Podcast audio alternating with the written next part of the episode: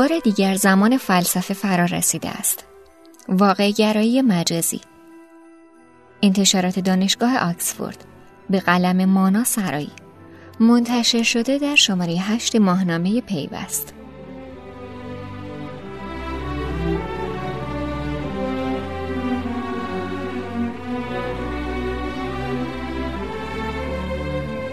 کتاب واقعگرایی مجازی سومین کتاب و تا امروز آخرین کتابی که از مایکل های منتشر شده این کتاب در هفت فصل مجموعه نظریه های نویسنده را در مورد فناوری جدید و آثار آن در داره و توصیه های عملی در جهت ایجاد تعادل میان زندگی عینی و زندگی مجازی مطرح کرده. نویسنده با مروری بر دو کتاب قبلیش می نویسه واقعیت مجازی رابطه فرد با اطلاعات را به شکل بنیادین تغییر می دهد. واقعیت مجازی نخستین فناوری هوشمندی است که استفاده فعال از بدن را برای جستجوی دانش امکان پذیر می کند. من از خودم می‌پرسم آیا این امر به مرگ نمادهای انتظایی منجر می شود و پایانی بر زندگی کارمندی و پشت میز نشینی است؟ آیا ما نمادهای زنده نما، رنگی و سبودی جدیدی را فرا نمی‌خوانیم تا به جای اینکه به صورت منفعل در انتظار خواندن باشند، در رابطه مستقیم و پویا با ما تعامل داشته باشند؟ آیا این پیوستگی دوباره ذهن و بدن منجر به شکلگیری الگوی جدید و متفاوت از تفکر نخواهد شد؟ واقعیت مجازی پرسش های فلسفی بسیاری را مطرح می‌کنه. منزلت تجربه مجازی چیست؟ اگرچه ما تمایز آشکاری میان واقعیت و وهم قائل میشیم اما هر روز بیشتر محصول تجربه ای بر ساخته هستیم. من می‌فهمم یک خلبان برای تمرین نیازمند شبیهسازی و واقعیت مجازی است تا بتواند مهارتهایش را اعتقاد دهد و توانمند و هوشیار باقی بماند. اما هنگامی که همه کارهای روزمره ما در قالب شبیه سازی و در واقعیت مجازی انجام می شود نتیجه چه خواهد بود؟ اینکه عملا رابطه بیواسطه فرد با جهان عینی و واقعیت از بین برود و هر رفتاری در واقع نتیجه یک بازنمایی مجازی از یک امر تجربه نشده عینی باشد. اینجاست که مجددا به پرسش های اولیه فلسفه باز میگردیم که از یونان باستان تا کنون تکرار شده است. وجود چیست؟ واقعیت چیست؟ من که هستم. اینها همه پرسش هایی است که مجددا در برخورد با واقعیت مجازی مطرح می شود مایکل هایم که خود مشاور یکی از نخستین پروژه های طراحی بازی در بستر واقعیت مجازی است توی این کتاب استدلال می‌کنه ابزارهای شبیه سازی جدید عملا ذهن و بدن رو دوباره به هم پیوند دادن. اون توی کتاب اولش زبان دیجیتالی معتقد بود یکی از آثار منفی فناوری اطلاعات و ارتباطات گسستگی ذهن و بدن از همه. توی این کتاب تحولات ناشی از فناوری جدید رو بسیار سریعتر و شگفتآورتر از انتظار می‌دونه. اون می نویسه اطلاعاتی به موقع از راه می‌رسند. این زیرساخت ها دارای بود سایبرنتیکی هستند که این امکان را برای ما فراهم می کند تا گرده هم بیاییم و درباره تحولات آتی فناوری بحث کنیم. پیشرفت های عظیم در فناوری افقهای جدید پیش روی ما قرار داده است. ظهور واقعیت مجازی و شبیه سازی های پیشرفته کامپیوتری. پیش از این فناوری را مختران به وجود می آوردند. مهندسان آن را آزمایش می کردند و تولید کنندگان در اختیار بازار قرار می دادند. این فرایند خود واجد فرهنگی جدید بود که به توده مردم انتقال میافت بدون آنکه نقش پویا در پذیرش یا تغییر آن داشته باشند اما تحولات سریع فناوری و ظهور واقعیت مجازی نشان می‌دهد که هیچ گونه پیشرفت فناورانه بدون گذر از رضایت عموم وارد بازار نمی شود این اتفاق کاملا مشابه مسیری موازی است که شبکه های اجتماعی می کند شبکه های اجتماعی ابتدا به عنوان یک طرح مشترک سپس به عنوان یک خبر و نهایتا به عنوان موضوع بحث گروه بزرگی از افراد ذهن جامعه را درگیر خود ساختند. این شبکه ها با سرعت بخشیدن به تعاملات و امکان پذیر ساختن ارتباط افراد با دیگران بدون توجه به سلسله مراتب حاکم و مرسوم در جامعه باعث گسترش گفتگوهای میان فردی و در اون گروهی شدند. این تحول عملا ذهن تکنیکگرا را به حاشیه میراند و اثری متفاوت با چیزی دارد که پیشتر فکر می کردم. این تحول جنبه جدیدی را به جهان ما اضافه می کند و روابط جدیدی میان فرد و فناوری شکل می دهد. در واقع در نتیجه واقعیت مجازی شکل جدیدی از همزیستی به وجود آمده است که نه انسان و نه فناوری بر آن تسلط ندارد نویسنده درگذار از دو کتاب قبلی و با تجربه اولین نمونه های شبکه های اجتماعی و شبیه سازی های پیشرفته برای بازی و جنگ به این نتیجه می‌رسه که بعد از دو دهه تسلط فناوری روی فرد اکنون ما وارد مرحله جدیدی از جامعه اطلاعاتی شدیم که دیگه نه فرد روی اون تسلط داره و نه فناوری. مایکل هایم اعتقاد داره بشریت الان در حال ورود به سومین دوره رابطه فناوری و فرده. دوره اول که تا چند دهه پیش ادامه داشت مبتنی بر تسلط فرد روی فناوری بود. در این شرایط فناوری صرفا جایگاهی ابزاری داره که فرد بر حسب شرایط به شیوهی از اون استفاده می‌کنه. دوره دوم از اواخر دهه 60 میلادی و ظهور فناوری اطلاعات آغاز میشه. توی این دوره فناوری از نقش اولی ابزاری به نقش هویتی و ماهیتی برای زندگی فرد تبدیل میشه و عملا جایگاهی هستی شناسانه پیدا می‌کنه.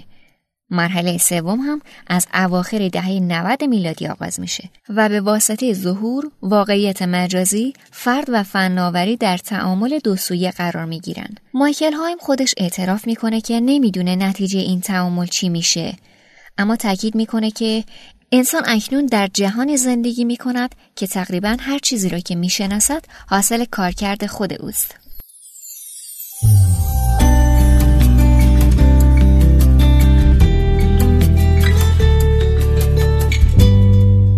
این کتاب مطالعه این موضوع که چگونه در گذر دو دهه از ظهور فناوری اطلاعات و ارتباطات واقعیت مجازی عملا به بودی جدایی ناپذیر از زندگی انسان امروز تبدیل شده. از بازی های ساده کامپیوتری تا بازی های پیچیده سبودی از صفحه نمایش های ابتدایی نسل اول تا صفحه نمایش های سبودی کنونی و دهها مثال دیگر بدین ترتیب ما درگیر جهانی شدیم که ورای سبود اصلی دارای بود چهارمی هم هست به اسم واقعیت مجازی. کتاب تصویری بیطرفانه از وضعیتی است که مجازی است اما در واقعیت روزمره زندگی ما احساس می شود او در طرح مسئله تو سه فصل کتاب بر سه ویژگی تعامل قوتوری و شدت اطلاعات تاکید داره. واقعیت مجازی هر گونه بازنمایی الکترونیکیه که می‌تونه با اون تعامل و برهم کنش داشته باشه. واقعیت مجازی در بسیاری از موارد بر فراز جنبه های مختلف زندگی الکترونیکی گسترش میابه مجریان و سیاستمدارانی را در بر می‌گیره که در شبکه های اجتماعی حاضر میشن تا با گروهی از کاربران تعامل داشته باشن. از سوی دیگر ما قوتور هستیم.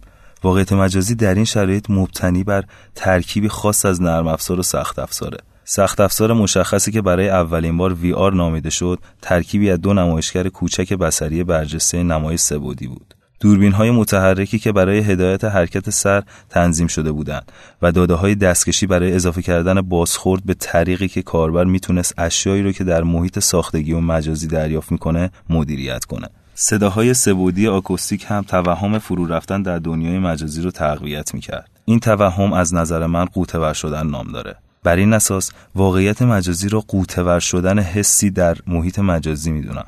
اولین نمونه این قوتور شدن در نیروی هوایی ایالات متحده متداول شد که برای نخستین بار منجر به ارتقای این سخت افزارها و نرم افزارها برای شبیه سازی پرواز شد. او در چند فصل این کتاب شیوه های استفاده از این واقعیت مجازی رو در صنایع نظامی، طراحی بازی و سرگرمی شرح میده و نشون میده که ما عملا درگیر واقعیت مجازی هستیم. او واکنش کاربران مستمر ابزارهای شبیه سازی رو چه در نظامیگری و چه در طراحی بازی و سرگرمی مطالعه می‌کنه و به این نتیجه می‌رسه که وضعیت کنونی ما چیزی است که به تعبیر او واقعیت مجازی نامیده میشه.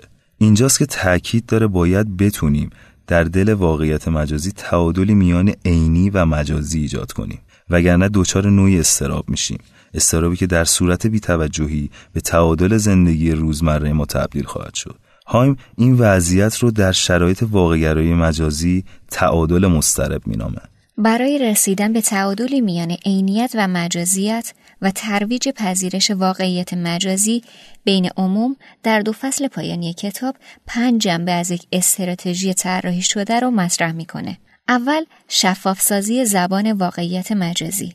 دوم ایجاد یک حلقه بازخورد مستمر میان توده مردم و مهندسان و طراحان واقعیت مجازی.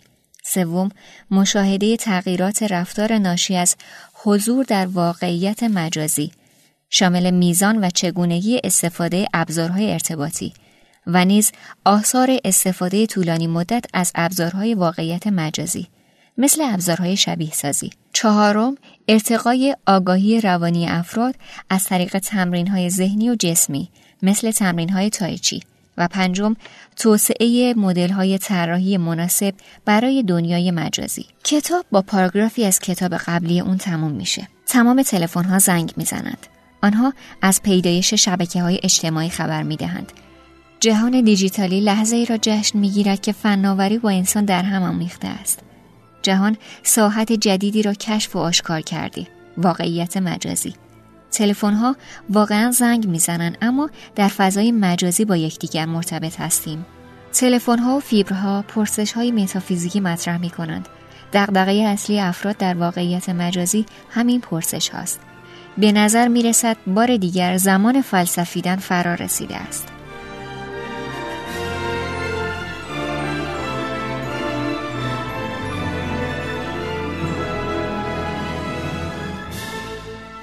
این پادکست در اینجا به اتمام می‌رسه. ممنون از اینکه همراه ما بودین. شما می‌تونید ما را از طریق ماهنامه پیوست وبسایت و اپلیکیشن شنوتو دنبال کنید. خدا نگهدار.